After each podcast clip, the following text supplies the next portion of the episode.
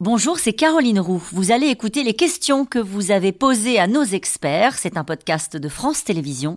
À tout de suite. Une question pour vous, Daphné Benoît, Olivier Danlaine. Qui détient Bakhmut L'armée de Kiev ou les commandos Wagner de Prigogine?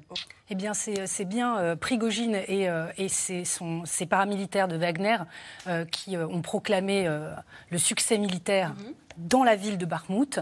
Euh, effectivement, euh, l'Ukraine est encore présente en périphérie, mais clairement, euh, les troupes de Wagner sont aujourd'hui dans la ville et sont- Prigogine a annoncé qu'au 1er juin, il laisserait la place à l'armée régulière russe qui sera chargée de tenir la ville. Comment la population russe perçoit-elle ces attaques sur son sol? Que lui dit la propagande? Anne Niva. Que dit la propagande? Oui. Ah bah, La propagande du matin au soir dit euh, la même chose, à savoir nous sommes attaqués. Et là, effectivement, ces incursions sur le territoire russe, c'est ce qu'on disait tout à l'heure, euh, c'est à double tranchant, euh, euh, nourrissent un peu la propagande russe. Mais en même temps, ça, ça, sème, ça sème quand même un vent de panique.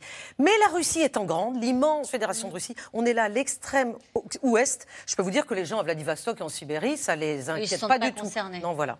Est-ce qu'il va y avoir une riposte? Est-ce qu'on peut craindre une riposte de la part des Russes à cette incursion? Oui, il y en aura, il y en a régulièrement. Ils ont bombardé plus de faire. 11 fois Kiev en mai. Donc euh, ils, ils tapent très fort sur Dnipro depuis quelques jours. Donc oui, il va y avoir une réponse. Avec cette attaque dans la région de Belgorod, la peur va-t-elle changer de camp? Martine, dans l'Allier Oui, c'est toute l'idée, c'est que la peur change de camp et aussi que les Russes se disent, mon Dieu, cette guerre pourrait avoir un prix, le prix de la division.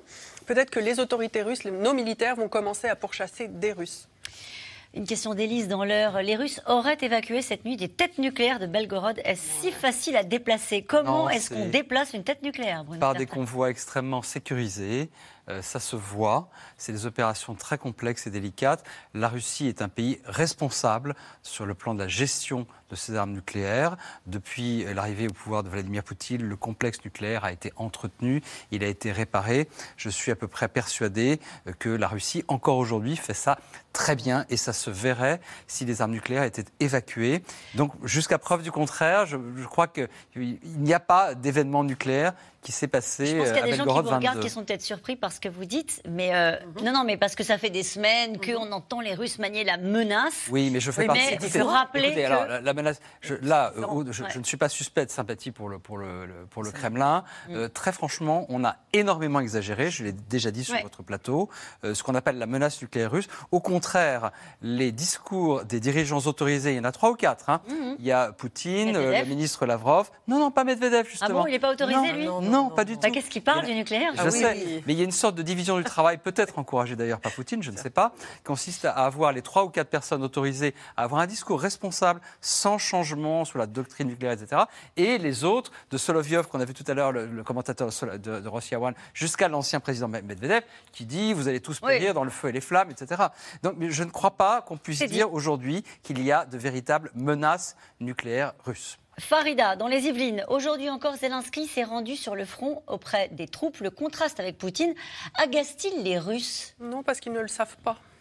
Comment ça, ils le savent Non, pas Ils ne savent pas. connaissance. Ils ne savent pas que Zelensky se rend régulièrement sur le front et qu'il visite On leur montre troupes. pas ces images. Absolument. Ouais. Régis en Côte d'Or, si les Ukrainiens vont déjà sur le territoire russe, qu'en sera-t-il lorsqu'ils auront des avions F-16 à leur disposition Daphné Benoît, on se posait la question tout à l'heure. Est-ce que ça, ça va changer quelque chose? Bah, ça, c'est une, une question, euh, je pense, qui va être tranchée euh, entre euh, le président Zelensky et les Occidentaux qui, euh, qui vont lui fournir, en particulier des Européens qui vont lui fournir des F-16.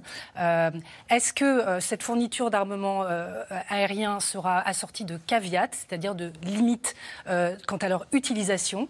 Je pense que c'est déjà le cas pour certains types d'armements, par exemple les systèmes de défense antiaérien Patriot fournis par les Américains, qui ont quand même une très longue portée. Je pense que les Américains ont donné ce système à Zelensky sous réserve d'une utilisation, entre guillemets, raisonnable, qui ne frappe pas trop dans la profondeur. Je pense qu'il en sera de même, Il en a est priori. sans doute déjà de même dans l'accord donné F-16. par Joe Biden. non Il oui, l'a donné en dit. connaissance Je de cause. pense, oui, parce que en plus, il faut savoir que les États-Unis ont des règles de réex- réexportation extrêmement strictes. Donc cette histoire de F-16, c'est vraiment symboliquement très très lourd. Euh, c'est lourd de conséquences. Donc je pense effectivement que euh, ce sera assorti de conditions euh, pour ne pas aller frapper, par exemple, Moscou avec. Mhm. Par exemple. Allez, Bruno, dans le Val-de-Marne, on dit que l'armée russe est démotivée. Pourquoi les Ukrainiens n'en profitent-ils pas pour attaquer? Toujours avec vous, Daphné Benoît. Bonne question.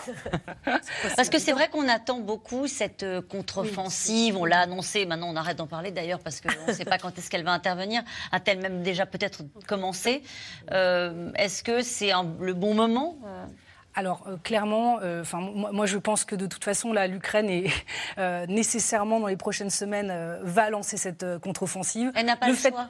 Ah, non, moi je pense qu'elle n'a plus le choix et, qu'elle s'y prépare euh, depuis longtemps, qu'elle choisit son moment, que le secret entourant les opérations est parfaitement normal dans ce type de conditions, vu les enjeux en plus absolument majeurs, parce que là vraiment l'Ukraine, euh, je pense, a, euh, on atteint un point culminant dans, dans, cette guerre. Il faudra pour les Ukrainiens démontrer qu'ils sont capables de redonner de la manœuvre, casser les défenses russes qui sont quand même qui, qui, sont nombreuses pour euh, euh, garantir le soutien dans la durée des Occidentaux. Hmm. Sinon, s'ils ne sont pas en capacité de euh, démontrer cette, cette, cette, cette contre-offensive-là et le succès qu'elle pourrait avoir, vous pensez qu'il y aurait des défections dans les rangs? Écoutez, les dirigeants européens et américains font, font front et n'arrêtent pas de dire nous serons là pour vous dans la durée.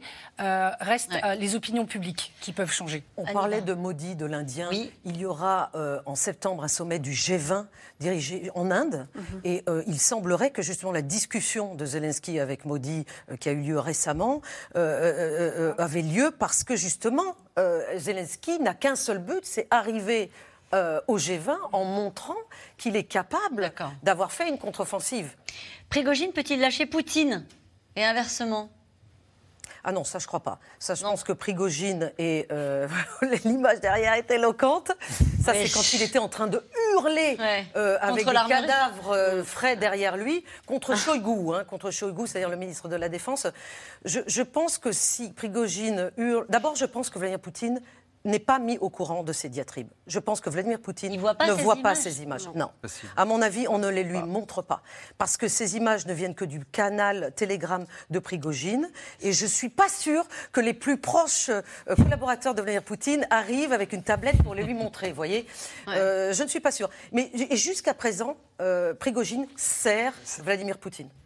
Oui.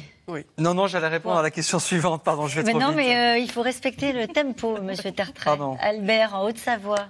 Euh, peut-on vaincre Poutine en évitant une escalade dans la guerre? Alors, elle est pour vous, celle-là. Non, pardon, mais c'est vrai que j'ai envie de répondre à cette question parce que l'escalade, je ne sais plus trop ce que c'est. Mm. Euh, la guerre porte en elle-même, de toute façon, des dynamiques d'escalade. On le sait depuis Clausewitz. Mais qu'est-ce qu'on peut, qu'est-ce qu'on peut imaginer d'autre en restant dans les bornes communément admises? On a parlé du nucléaire. Je ne pense pas qu'aujourd'hui ça soit une option réaliste. Mais quand on disait les Russes vont riposter, ils vont envahir l'Ukraine, c'est déjà fait. Bah Vous voyez, il n'y a plus beaucoup de moyens de part et d'autre. Et la dernière échéance dont on n'a pas parlé, c'est le fait que il y a une des raisons pour lesquelles il faut aller très vite, c'est que les missiles américains, il n'y en a plus beaucoup à livrer et ils en ont besoin pour la Chine. Merci à vous. Nous, on se retrouve demain en direct dès 17h30. Belle soirée.